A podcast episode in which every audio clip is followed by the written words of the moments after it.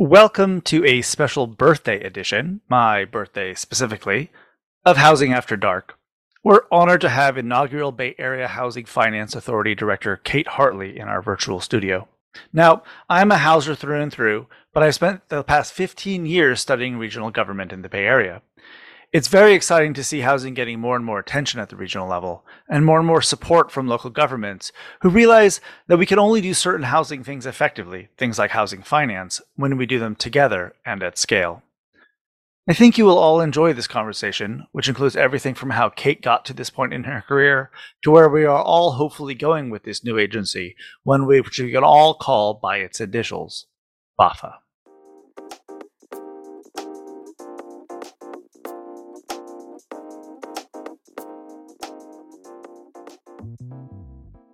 Awesome. Kate Hartley, welcome to the 10 a.m. on a sunny Friday morning in California version of Housing After Dark. it's uh, fantastic to finally have you here. Thank you, Alex. It's great to be here.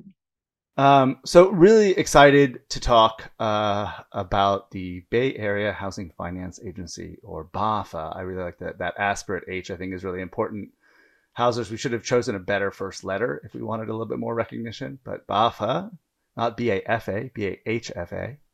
Um, but before we dive into this historic regional agency project, building project that you are engaged in, I wanted to start with you. This is a housing podcast or uh, for housers, by housers, uh, often about housers. Um, and you've had an interesting journey to get to this point. I remember when I saw the news that you had been appointed, I was very excited and not surprised because the one thing I had known about you was the Housing Accelerator Fund, which seemed to be the perfect training ground to be able to do something like this. Uh, so tell us a little bit, like how how did Kate Hartley become a houser, and how did you get to this point? Yeah, um, thank you. I got to be a houser um, First of all, by my love of cities, I I, I thrive in cities. I love them. Um, so I'm very happily living here in the Bay Area. But I uh, was in graduate school at Berkeley, and I was in an academic program um, in the jurisprudence and social policy program at Berkeley Law, and I was studying legal history and one of the really amazing things about that program was that you could take classes anywhere in the university. It was really wide open. And so I kept finding myself in Wurster Hall, um, that, you know, big concrete hulk of a building, and taking theories of urban planning classes, which had nothing to do with my legal history program. I just loved the classes so much. And so it finally dawned on me that I was doing the wrong thing, being studying legal history, which I was completely bored with and didn't like at all. And so I um, quit my program and went out and uh, while I was waitressing, got a job as a file clerk for Rick Holliday and Nancy Holliday at Holliday Development. Um, Nancy and I uh, were both swimmers on the master's team at, at Cal, and I happened to mention my you know, identity crisis. And she's like, Well, I have a an admin job if you want to come and check it out. And then, you know, that was it. So um, it was an amazing job uh, working for Rick and Nancy. We did the adaptive reuse work um, south of Market that he really pioneered there.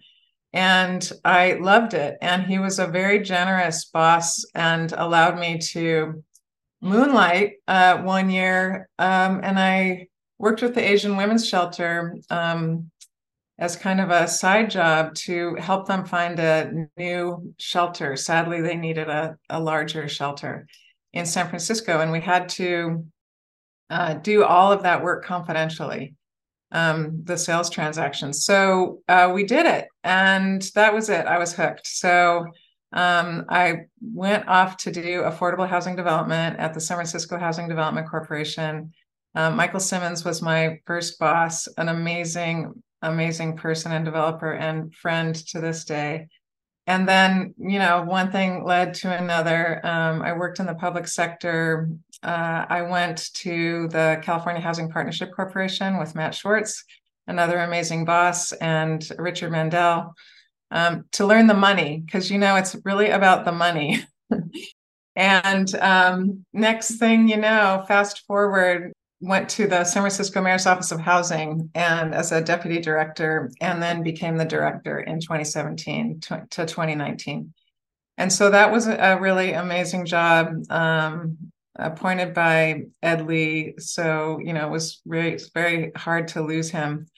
But after that, in 2019, I went to the Housing Accelerator Fund because Rebecca Foster, another great boss, was um, doing this amazing work. And I really wanted to be part of that. And uh, it was fantastic. And we succeeded in our mission to do something different for homeless housing development. And when this job opened up, I thought, you know, public sector, nonprofit, for profit, the money, someone's got to do it. It might as well be me.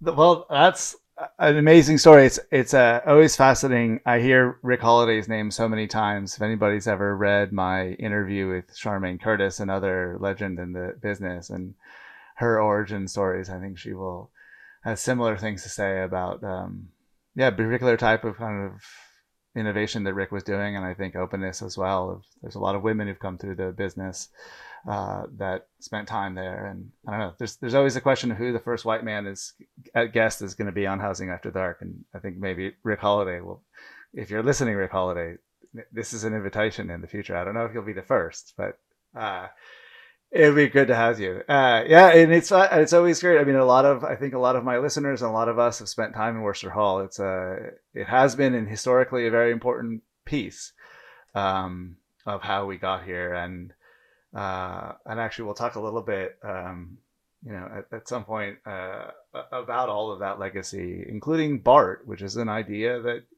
really had its origin stories in a lot of ways uh, with Mel Webber and various folks uh, at DCRP and Wurster. So it's just um, it's an important legacy, one that I obviously take really seriously. It's something I also think it's important to hold the current generation of Wurster Hall residents accountable for, but kind of continuing that work and meeting the challenges uh, that we have in the Bay Area.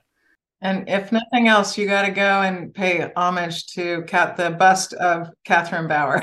Yeah. So if Housers don't know, there's a statue of Catherine Bauer in what is now Catherine Bauer Wurster Hall. Uh, this is the best name change ever because all they did is have to add the name that they should have had in the first place. No, that's right. no shame on William Wurster. I'm sure he was a plenty fine architect, but he couldn't hold a candle to his wife.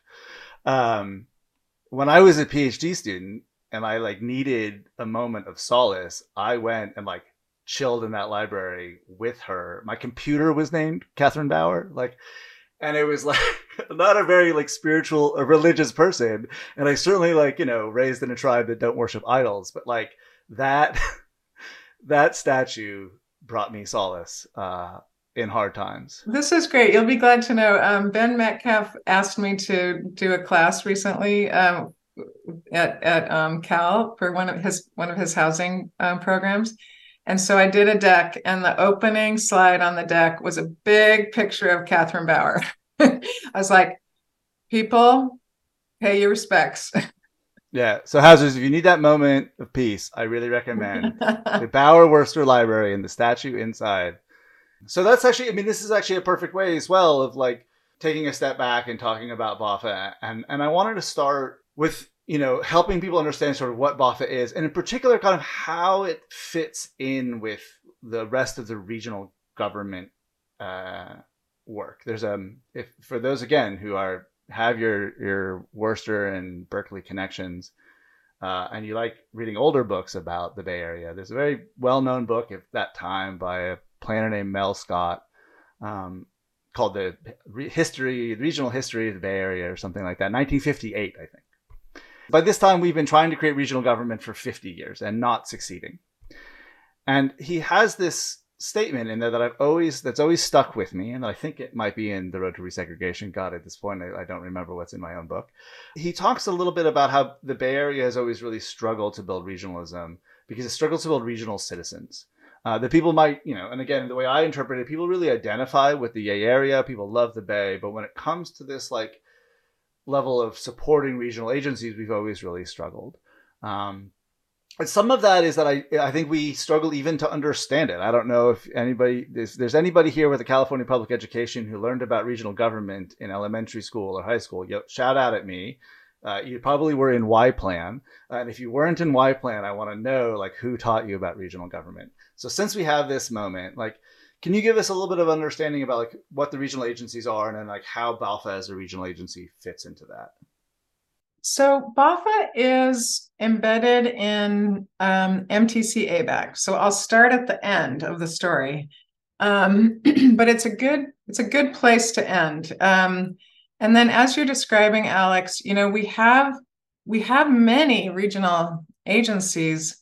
We actually have regional governance, but it's it's um, sort of authority and impact throughout the region has been spotty and you know there are continued challenges so you know the first really big regional agency was the bay area council business sponsored public advocacy the bay area air quality management district followed people were concerned about air pollution um, after the bay bridge and the golden gate bridge opened and we were you know shifting into a peacetime economy and then ABAG started the Association of Bay Area Governments in 1961, um, a joint powers authority. And it was really this land use planning entity, and it had so much promise.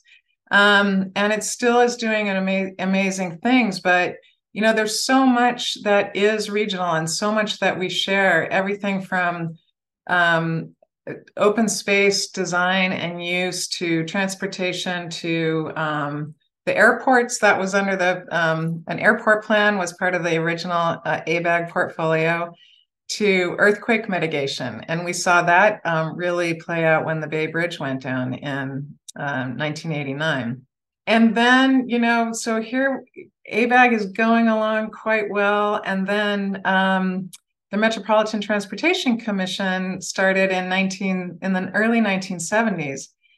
But there's this kind of coalescing of activity. And then in when Prop 13 passed in 78, and then Reagan came into office in the 80s, um, there was this sharp drop in funding available to cities. And you need that city critical mass to make regionalism work, you know, you need a sense of common goal and common uh, interest. And if the money's not there, then it's hard to be visionary and optimistic and generous with you know your views on how we as a region should move forward so that that pretty dramatically cut the the scope of abag's work in the meantime, MTC was moving forward because, as a federally designated transportation agency, they had access to federal funds for transportation projects. So that kind of really shaped the the ongoing future. Um, but ABAG, ABAG was very uh, creative in those days too. Um, it started, you know, sort of service work like um, ABAG Power. You know, this idea like let's let's purchase, let's do pooled um, green energy purchasing for cities. Amazing. That's what that's the kind of work that we should be doing. Exactly. Pooled insurance. We get better rates if we all come together and pool our resources. ABAG was doing that kind of work, fantastic and then the regional housing needs assessment work. And then other regional agencies have arisen over time, more single purpose, like the um, Bay Conservation and Development Commission, the San Francisco Bay Trail, the San Francisco Estuary Project, which is part of ABAG, BayREN, which does really great energy efficiency work. But then ABAG and MTC joined because of all these overlapping goals and mission and studies and research and um, product they're putting out in 2017. And then here comes BAHFA in 2019.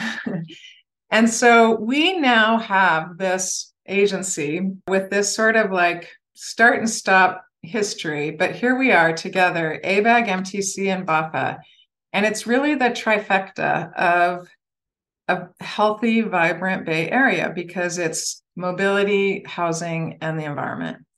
And that is something super exciting for me, and I know my colleagues, because you can't leave one of those things out for a healthy Bay Area. You have to have the trifecta in place. And that's what we're trying to do now with BAHFA and MTC ABAG. Thank you so much for that. Um, it's really it's great to be able to sort of put the contemporary moment in the BAHFA in that context. Um, you know, I know one of the challenges I think for a lot of planners and folks who sort of see the power and potential of regionalism historically, and again, this is a lot of this stuff, and the and the sort of the good, bad, and the ugly of Area regionalism is in chapter six of the Road to Resegregation. You know, there has been a tendency at times, I think, for some advocates for regionalism to sort of imagine it as the magical level of governance. And if we just had regional government, everything would be okay. Because look, transportation is regional and air is regional, air pollution is regional, and that's why we have these agencies. And the Bay is regional. Um, and what I like to he- what I like about the current moment is I feel like we're doing a better job of helping people understand the role that regional government can play alongside the role that state government and the national government. It can't be a substitute for those folks not doing their job and it's not a substitute for local government and it's also not an authority right? You know you have bart and you have east bay regional parks district and all these sub-regional organizations that are regional in nature but again it, they're in some ways more of mutualism and i think that you know they are they are they are membership organizations in many ways of all these local governments supported by the state and federal government to do things together that are more efficient and better done together and I think it's what, yeah, if you are, you know, if you're a planner at the local level, you're a houser at the local level, if you're a candidate for local office or you're listening and you're on local office, I think one of the most profound things you can do right now is to just really help your constituents and your colleagues and your fellow members understand, you know, what regional agencies are, what they can be, what they can do, and how sort of, yeah, you can be a participant and kind of get lots of really great membership benefits out of that. It's been, uh, in one case I'm thinking about in one part of the Bay Area, it's just been really frustrating to, to watch one city sort of treat regional governments as if it's some like you know if it's the state coming in and mandating thing. And that's just sort of not how it works. Um, and there's just so much i think we can get from from this if we ch- shift a little bit i think our attitude. Yeah you know i agree with that. And um, one thing that's been amazing for me personally in this new job is the having the opportunity to get out to all nine counties and talk to elected officials and housing staff and civic organizations and um, residents who want more affordable housing and to really really understand in a much deeper way the diversity of the bay area. And it's amazing to me that the people who crafted the enabling legislation at the state um, for BAHFA. And of course, David Chiu, uh, such a great advocate and carried it. Baked into our enabling legislation is an acknowledgement of that diversity. And so we have the power to raise funds regionally, which is so much more effective than each city and each county trying to pursue very sort of uh, resource intensive housing development on their own. But within that framework, the different counties can um, craft expenditure plans for their money in ways that fit them. So there's it's not a top-down direction of you must build this. It's let's come together, let's raise the resources we all need. And then you take the resources back to your county and figure out what makes sense for you and your residents. And it's really a, just a great um, example of regionalism done well because you have a mutuality of goal, but you preserve the diversity of implementation. I want to get deeper into the weeds about like what BAHFA hopes to do in the future. But let's do a little step back and sort of help people understand uh, how BAHFA came to be and and then what BAHFA actually is right now. And I think this is something I really want to emphasize to get people to understand of BAHFA as a currently existing thing. Doorway exists, which we'll talk about. Uh, there's work being done on housing preservation already that's really important. You're already starting to do work around tenant protections that I think is really important. And again, even if they are shoestring budgets and it's small, it's real, it's an agency, it exists, and we need to think about it in, in the present. But let's take a step back I want to just again, uh, since we're shouting at David Chiu, so BAHFA is the origins of BAHFA are, are even earlier, right? I think, and we're going to give some Geeta Rao a little bit of a shout out and love from the Enterprise Community Partners. Uh, I know that there's a piece of the story that involves the CASA process and BAHFA coming, kind of coming out as an idea to do that eventually becomes enabling legislation, uh, authored by David Chiu in 2019 was when it actually passed, which the state gave permission to the nine counties to create the agency and to put it into MTC, and then that, and from there we sort of started to build uh, an agency with various types of public and private and not-for-profit support that is necessary. You know, if you started a company or a nonprofit organization and you thought it was really hard, try starting a regional agency where you have to get permission from like a million people in order to be able to do this and nobody wants to give you any money. Uh, I think I think if I you know not to create hierarchies, but like between startup, nonprofit, and starting a regional agency, I'm gonna put the t- that the last one as the harder one. Um, but yeah, so how did for you? What are some of the key moments that like how did you get here? And then can you give us a sense a little bit more about what BAHFA is doing now?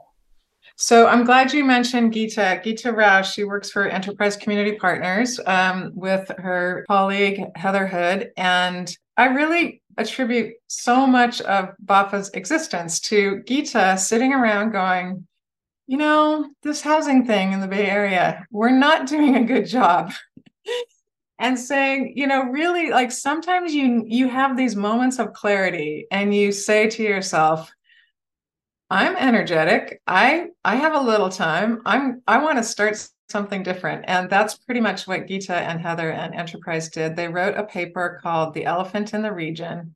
You know this idea of we're working so hard to provide affordable housing in a better way and we're not achieving it why aren't we talking about what what we could do differently and they convened a, a, group of people to come together and brainstorm and they put together a trip to new york city because new york city has the housing development corporation which started in the 70s uh, and is a really strong important source of affordable housing finance for New York City. In fact, they I was just telling my board this yesterday. uh, they started at, in the 70s with their first bond issuance was about 130 million dollars. And they are dedicated to financing affordable housing. Um, it, between 2017 and 2022, the Housing Development Corporation uh, financed in each year somewhere between 1.5 billion and 2.7 billion dollars in for projects in the city that's that's not in the aggregate. That's each year. That's how much money they're putting out the door. And then over time because they are so strong they uh, take in interest on their loans and they put it back into the projects that they finance. So again between 17 and 2022 they put between 100 million and 325 million in subsidies into their projects like, annually. So it's a strong entity and they looked at that heather and geeta looked at that and said well we we could do something. If you look at the bay area as a whole we have a similar population to new york city. Let's do it. It's it's systems change and we need to do things differently. So this work and brainstorming and the writing of their paper coincided with uh, MTC convening the Committee to House the Bay Area, also known as CASA. In 2019, as a result of difficult negotiations, it wasn't an easy process. It was diverse stakeholders um, from all across the Bay Area and everybody very interested in housing, but with different agendas. But they were able to um, produce a 10 point compact, the CASA Compact.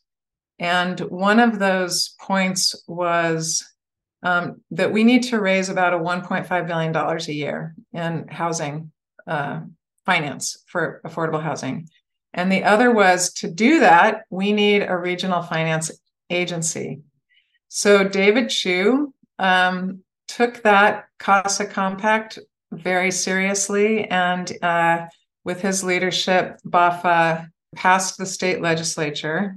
And we are this um, public entity that has the power to raise funds And we work in collaboration with all the nine counties um, in order to achieve these goals of delivering affordable housing throughout the Bay Area better.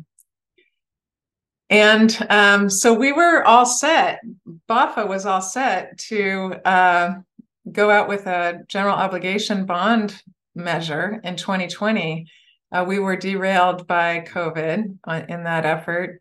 And so we laid dormant a little bit. Um, but then in 2021, these, you know, BAHFA supporters and stakeholders and my colleagues at MTC and ABAG uh, succeeded in getting a grant from the state surplus at that time of $20 million to operationalize BAHFA. Um, they really, uh, you know, we have, there's so many dedicated people working on this, and they. Kept that faith and vision alive. And um, with that grant from the state, we have we operationalized last year. We now have a, myself and there's five other full time staff, and we have a great fellow uh, through Partnership for the Bay's Future Fund. And uh, so it's our mighty team of seven, but working within um, MTC and ABAG, So we have this fantastic opportunity to leverage, for example, the fantastic work that the um, the housing and local planning group at MTC ABAG does throughout the region in technical assistance helping all the jurisdictions with their housing elements. We're working with the regional um, planning and policy department on helping get pre development money into new large priority sites projects for construction. And that's something new that wasn't done before. To me, historically, again, as somebody who's probably spent too much time at 50,000 feet watching the history of Bay Area regionalism, now playing out in real time.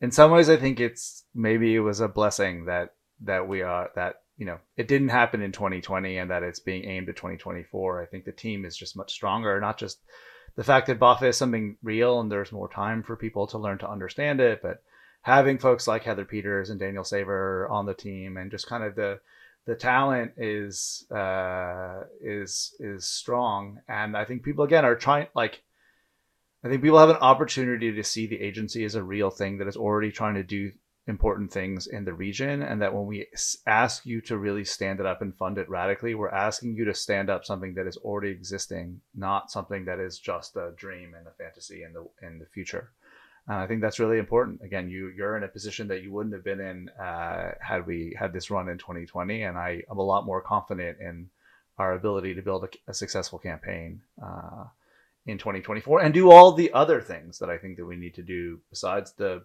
big money. But yeah, let's talk a little bit again before we get into this kind of big money dream, um, which hopefully will become a reality. Yeah, what are the things that BAHFA has been able to do with that state funding and other support and funding from other uh, parts of the Bay Area to be able to stand up kind of impacts in housing right now? Definitely shout out to Daniel Saver, who really kept the BAHFA dream alive between 2020 and 2022. And and as you said, um, the fact that all this work in MTC ABAG on regional housing elements was going on when BAHFA kind of opened its doors officially has been so beneficial because it really does bring together the resources and uh, goals and vision of Plan Bay Area 2050, and and it's it's been really so gratifying to work with Daniel and Heather and and their colleagues. But um, we we hit the ground running. You know, we feel this urgency. We do not like we're not wasting time with Daniel's help and the help of my other colleagues and this seed money that we got we have these pilots that we uh, just launched right into when we started in 2022. So the first is the Doorway Housing Portal, and that is an online affordable housing application portal. So that if you, Alex, are looking for affordable housing in the Bay Area, you might live in, say, Cloverdale, but you just got a new job in Gilroy. And that's a drive, but you need to find housing the vision is you can go online and you can look up affordable housing opportunities in Gilroy and every place else in the Bay Area and apply for those from your smartphone or your computer.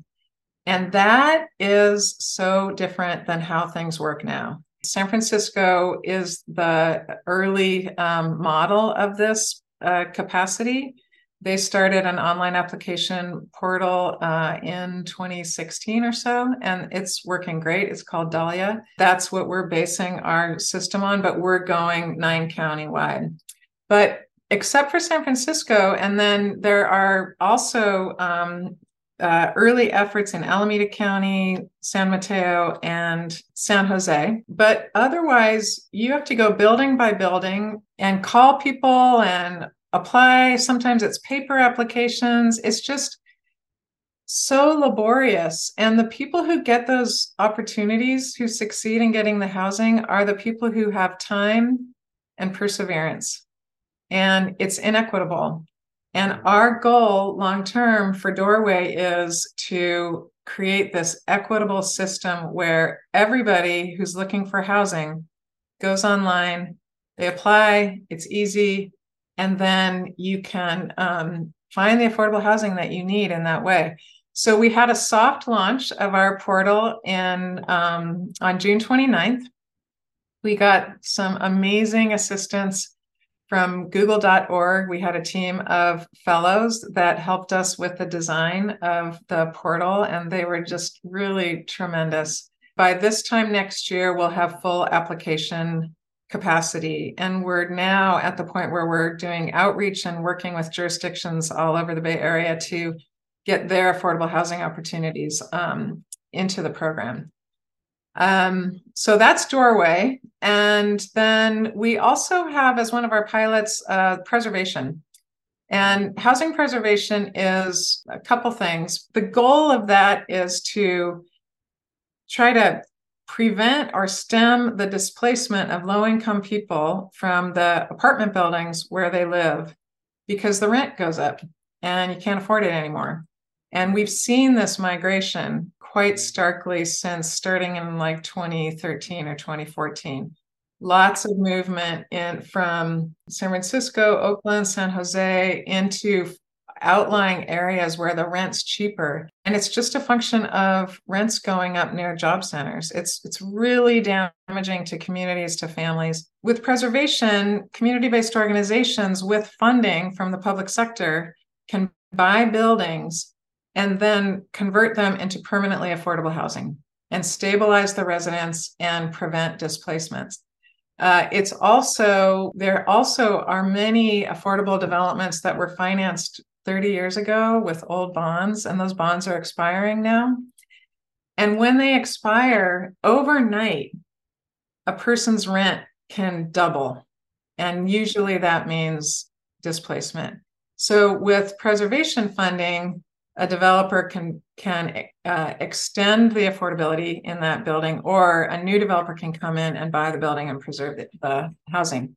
We have two things going. One is that we're about to get a small amount of money, but still it's important uh, $15 million from the state from a grant called the Regional Early Action Planning, or REAP 2.0.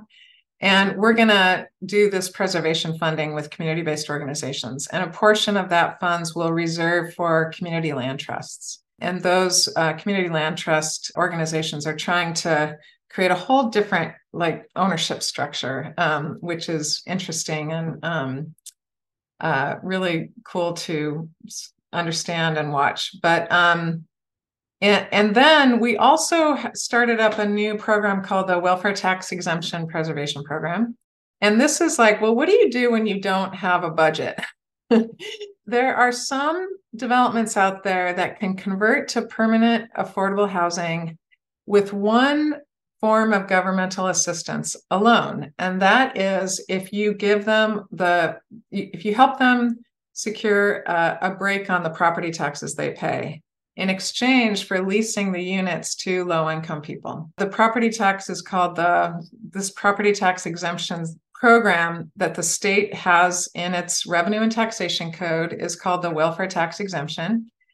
And so we've worked so far on the conversion of five buildings to affordable housing through this tax exemption process, and the number of units is over 350 that we've assisted. And uh, we're working with a developer right now, which I hope we can bring into the program um, on a 200 unit building. So it can be a really powerful tool. And um, BAHFA is able to participate in this process by virtue of putting a deed restriction on the housing and making sure that the units are rented to low income people. The other pilots that we have are aimed at homelessness prevention and uh, again, creating systems where people aren't displaced from their homes.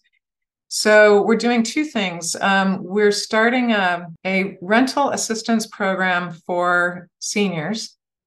And it's very compelling because right now the fastest growing cohort of people who become homeless are people age 70 and over. And these are people who've worked their whole lives, but they ran out of their savings. Their spouse or rent paying roommate dies. They have a major health issue and there's no safety net and they become homeless. It's it's kind of shocking and so we're going to give straight up rental assistance, five to eight hundred dollars per month to extremely low income seniors who are who are housed now, but who are on the brink of becoming homeless and thereby keep them in their homes. Um, so that we're really excited about that. And we're also going into all courthouses across all nine counties to gather data on evictions because right now we don't have a comprehensive database about exactly who's getting evicted, why they're getting evicted, where and when. And if we have that data, we'll be able to uh, create better eviction prevention programs.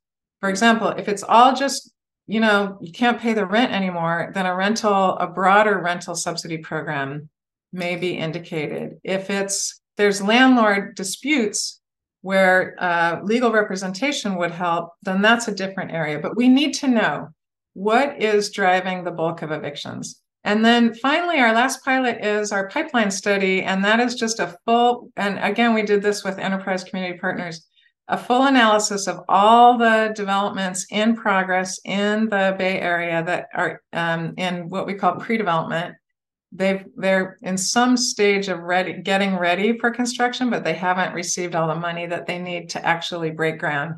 So we have that study for 2022 we're updating it for 2023 and this is just a really good planning tool for us and all the jurisdictions to know what's coming up what's on deck how much money do these projects need and how are we going to allocate our resources to get them into construction. So that's what we're doing today But then there's the bond. so hold on just one second. We're going to get to the bond. if you're not taking notes, you can go to BAHFA's website. All these kinds of things are going to be listed in the podcast. Before anybody wants to sort of critique the organization for trying to do too many things, this is so essential that we have this broad approach. I've written a lot about complete housing organizations, you know, groups that are able to sort of recognize that you got to work on the level of data infrastructure. If you don't believe me, there's a Substack about data infrastructure. And if you really don't believe me, listen to episode two of Housing After Dark with council member Courtney Welsh, where she talks about as a young mother in a very housing insecure situation, going waitlist to waitlist to waitlist. Like that system is insane. And it doesn't matter how much affordable housing that we build if we don't have a system to really help connect the people who need the housing to the housing itself. We have too many units that sit empty for too long because we don't have that system. Uh, and I think it's just so important that you're doing it. Um, the preservation work also again i appreciate production is super important. That's what the bond is mostly about by state law. Uh, but working with one of my favorite clients i love all my clients canal alliance in san rafael right marin county represent. You're talking about lots of low income people living in very old buildings that need a ton of work, paying already too high rent and constantly at the threat of eviction and losing their house. These are these built like there's no housing solution for the canal that does not involve somehow figuring out a way to preserve those buildings. No matter how much new housing or new affordable housing you're able to build, if you go to the neighborhood, there's not a lot of space to build new things if you don't want to displace people from their actual community. And preservation is so hard to do. It's so hard to do well. Uh, and sadly, partly because of the way we've set up affordable housing programs in the past, we have this expiring use problem. We're kind of constantly having to reinvent the wheel on the same buildings. Hopefully, we're going to start to learn about how to do that. So we don't have to kind of constantly face this crisis. But I just love the breadth that BAHFA has been able to achieve with, again, a relatively limited budget uh, in, in a situation where seemingly everybody who has an idea about the housing crisis has one idea that they want to bang on endlessly and they want you to do their one thing. The fact that you've been able to do all of these things, and I feel like, you know, I will defend its coherence until the end of time. This is so important. And I just really shout out to, to the folks who are doing it and shout out to folks like Mayor Jesse Arreguín in Berkeley, who has been such an important ally to BAHFA. He's the mayor of a city and you, there's a Chronicle article that a lot of people are sharing about the transformation in Berkeley that Mayor Arreguín has been central to. But I think it's great that he's really recognized how important this is. And I'm hoping that the example that he's showing to all the other hundred jurisdictions in the Bay Area is like, hey, listen, I'm a mayor of a city. I, you know, local control is important in some ways, but this agency is important. And, you know, this can help us build a pathway towards more housing if, in particular, there is some more money let's get to the big thing at the end, the big pot of gold at the end of the rainbow that we are perhaps going for. So there's a proposal, an idea to fund BAHFA properly uh, with a historic bond, a nine county bond.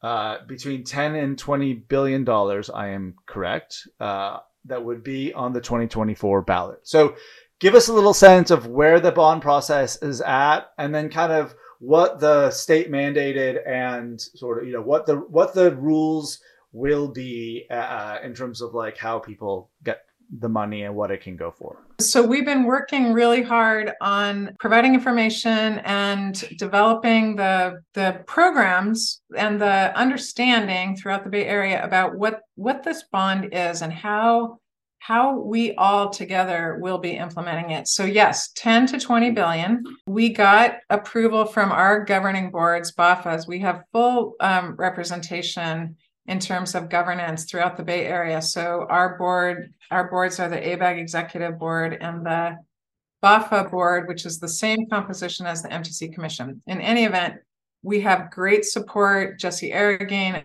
as you said, Alex, is a fantastic supporter. And the money raised is a, it's an ad valorem property tax. Property owners around the Bay will pay to raise these funds. And in there's this, it's a shared sense of responsibility to create more housing. 80% of the funds that we raise go back to the county of origin based on assessed value. And the counties working with their cities will decide how to spend the money. There are some basic rules in our enabling legislation about how that money should be spent. They're pretty minimalist, but for sure, at least 52% of the money has to be spent on new construction. And this is because we have a housing shortage. 15% of the money has to be spent on those preservation projects like the Canal Alliance projects that you were talking about. And then there's a good chunk of funds 28% for the cities and counties that's just flexible. So it can be used on housing related uses, more housing, home ownership, down payment assistance for um, low and moderate income households. There's a lot of flexibility there. And then 5% of the money is for tenant protections. And this is something that's really important. Um, there's a parallel effort underway, both at the state legislature and by housing stakeholders across the state to amend the Constitution to lower the voter threshold for general obligation housing bonds from two thirds, which is a very difficult standard to reach. In fact, Berkeley's housing measure failed last year because it got over 60% of the vote, but not 66 and a 0.6 to 55% or simple majority. But also, it would allow this amendment seeks to allow a slight expansion of how we can use our funds so that we can actually address homelessness. Because right now, you can't use general obligation bond funds per the California Constitution to provide things like rental assistance, to provide supports for those seniors age 70 who are on the brink of homelessness. So we would like to change that. And if we can change that, then 5% of BAHFA's money would go to tenant protections. Um, BAHFA retains 20% of the funds, and that will allow us to invest throughout the Bay Area to advance innovative projects, to try to lower construction costs. It's really important. We know we can do it. And to create this regional finance agency that um, can start reinvesting proceeds from our loans into community. Well, thanks so much for that uh, update, and there'll be lots of information um, on this podcast website about it's the Bay Area Housing for All, I believe, is the campaign Baha. Okay, in case you just you know, I never want to leave out the finance, but it's just B A H A. You're seeing organizations, groups uh, from around all nine counties uh, starting to rally the troops for this kind of historic uh, coming together in a lot of ways. Um, I'm excited for the campaign as much as I am excited for the outcome. I think it's one of those things where there's sometimes where things can really bring people together across a lot of different areas. Again, there are a lot of the divisions in our internal to our housing advocacy world that are some things that I try to address and bring folks together. I think we'll get a lot of support across those divisions within this. Um, it's an important thing. Again, we're just using bond money, uh, which is money that we borrow essentially collectively, paid for both by property owners and by property renters, because property owners pass pass on the cost of property taxes to the property renter. So all of us are really essentially, you know, we're saying, hey, we're going to borrow from the future to be able to pay for things that we need to do right now and we're confident that this is going to help us in all kinds of ways. One of the things that I'm hoping that you know we can do as we move forward in this campaign is is do some studies that that show as well like how the money can be leveraged. Because to me the 80% is just the local direct return. It means you have direct local control over that 80% it doesn't mean you're not getting potential access to the 100% and it doesn't mean that that money can't be leveraged with other sorts of money uh, especially in smaller jurisdictions. Again, I'm doing a lot of work in Marin County. There isn't a single jurisdiction in Marin County that is really large enough to be able to do the kinds of things that BAHFA can be able to do. And so I am convinced that the return on investment to Marin County of that dollar that they would put in uh, to support the bond is going to be a dollar fifty. It's going to be two dollars. It's going to be three dollars. I'm sure there's a number that some of my you know better quantity number friends could come up with as an estimate, uh, but it's just going to be it can be profound in terms of like how this can change. And i think BAHFA can also be at the sort of the center of innovation of really kind of helping create these blended capital pools that enable us to do whether it's buyouts and preservations or investments in new financing so that the actual number of dollars that come out of this is much greater than whatever that we're borrowing uh, officially from the future. Which gets us to the final kind of question here uh, which is beyond the bond right? You wake up and grind all, already on a lot of like very difficult small details. But when you have that time and that headspace and you think about the future, this future where BAHFA uh, is fully stood up and fully funded and operating uh, in this situation, what are the types of innovation or the types of programs or the things that you really hope uh, that it will ultimately be able to do, even if it's not the kind of thing that even just the bond will enable, but it's it's it's something that you know a north star that keeps you moving forward. Besides the dream, I think that we all share, which is that everybody is better housed. Are there specific innovations and challenges that you hope to be able to to address in the future? We need to lower construction costs, and we know we can do it. Um, and we can do it through streamlining. We have this very, very young factory built housing industry that can grow and evolve and improve. And if we can bring together efficient financing through BAHFA and, and the, our evolution into a strong financial entity that can reinvest and lend at the same time, and we can have really simplified entitlement processes and building processes, and then bring in new technologies with good high living wages for the workers and bring it all together. And instead of paying a million dollars a unit, which we are paying in some cases right now, including for studios for affordable housing, we bring that down more like 500 we double our output and we have safe decent housing at a high level. That is the dream come true. So um, i'm hoping we can get there soon I, I love it i'm sure Rick Holliday maybe this mention of modular will be another reason why you get, get you to come on the podcast we will definitely be doing a housing after dark uh, episode on modular. Shout out to all my modular folks. Uh, it's really great to hear. I, am also really excited. There's so many things about BAHFA or what it can be. I And I think that the other thing that I that I hope listeners take away is that we have a tendency, a very long tendency in the Bay Area, and I think this is something that happens around the country as well, of like, you know, we build a piece of infrastructure, and then the minute that it comes out, we kind of hop off the bandwagon and we start critiquing. It happened with BART famously BART launches in 1977, 1980. There's the, t- the tube fire, ridership is down. Everybody's like, BART is a failure, BART is a failure, BART is a failure. It set us back so far on BART expansion, on the full dream, and that it took BART decades to recover from that sort of everybody hopping off the bandwagon. Uh, and I, I see that tendency already. You know, people will go on to Doorway today and be like, it's not exactly what I want, and it's not perfect, and it doesn't do the thing that I need. And it's like, please like lean in and you know offer that feedback stay patient tell your organization or your group to like you know help help BAHFA build Doorway right. But Doorway ultimately is a partnership. If housing providers aren't leaning in fully and coming up with innovative ways to use it and build it, if the social workers and housing counselors are not finding out new ways of using it and owning it, and it's it's not going to work. Uh, and the same thing is with BAHFA. And so if you're concerned, if you're a skeptic, if you want BAHFA to do something that it's not currently doing, then lean in, become an ally, help us build this thing.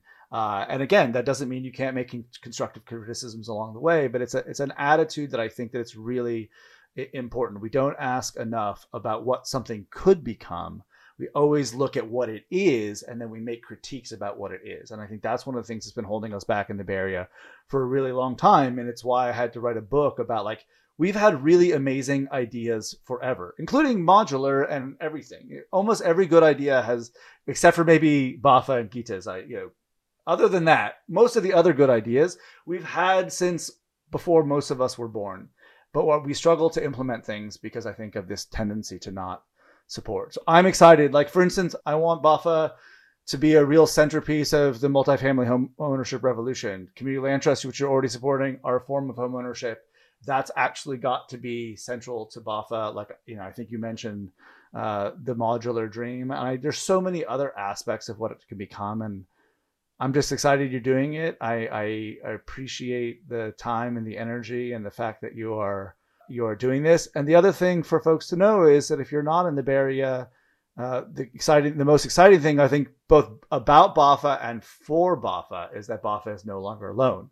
So there's now Los Angeles has uh, an affordable housing finance agency, LA County that is step up. And if you're like they only did it the county, well, LA County is the size of the Bay Area, so it's it's it's plenty big. And Nancy Skinner, on her as one of her final acts, is attempting to create some enabling legislation that will make it easier for other regions in the state of California to do this. So hopefully, five years down the line, BAHFA has a lot of fellow cohorts, and it really helps the state come up with some structures to really channel some of its funding through regional agencies. And again, the challenge there becomes how do we do regional housing finance in the North State? How do we do regional housing finance in areas that do not have an MTC or an ABAG or a SCAG or a SANDAG? And so if you're a regional nerd and you turned in, this is one of the great challenges of regionalism is making sure that the benefits of regionalism can extend to all Californians in all 58 counties, even if they don't live in a place that has the sort of technical capacity. We have a radical inequality between the capacity that MTC and ABAG has. Uh, and if you just go over the Altamont Pass, uh, you'll see organizations, you know, the local governments are struggling because they just don't have that. But there are ways that we can do it and we can make a different type of regionalism for everybody. Our friends up in Siskiyou are not going to have the same kind of regionalism. They don't want the same kind of regionalism, but there are forms of regionalism that can help up in the North State. And there's some really good folks up there that I think see it that way uh, and can make these things happen. Kate Hartley, thank you for your work. Thank you for being on Housing After Dark. Thank you for your work, Alex. I really appreciate it. This was a great opportunity and I really enjoyed the discussion. All right. Thank you so much, everyone.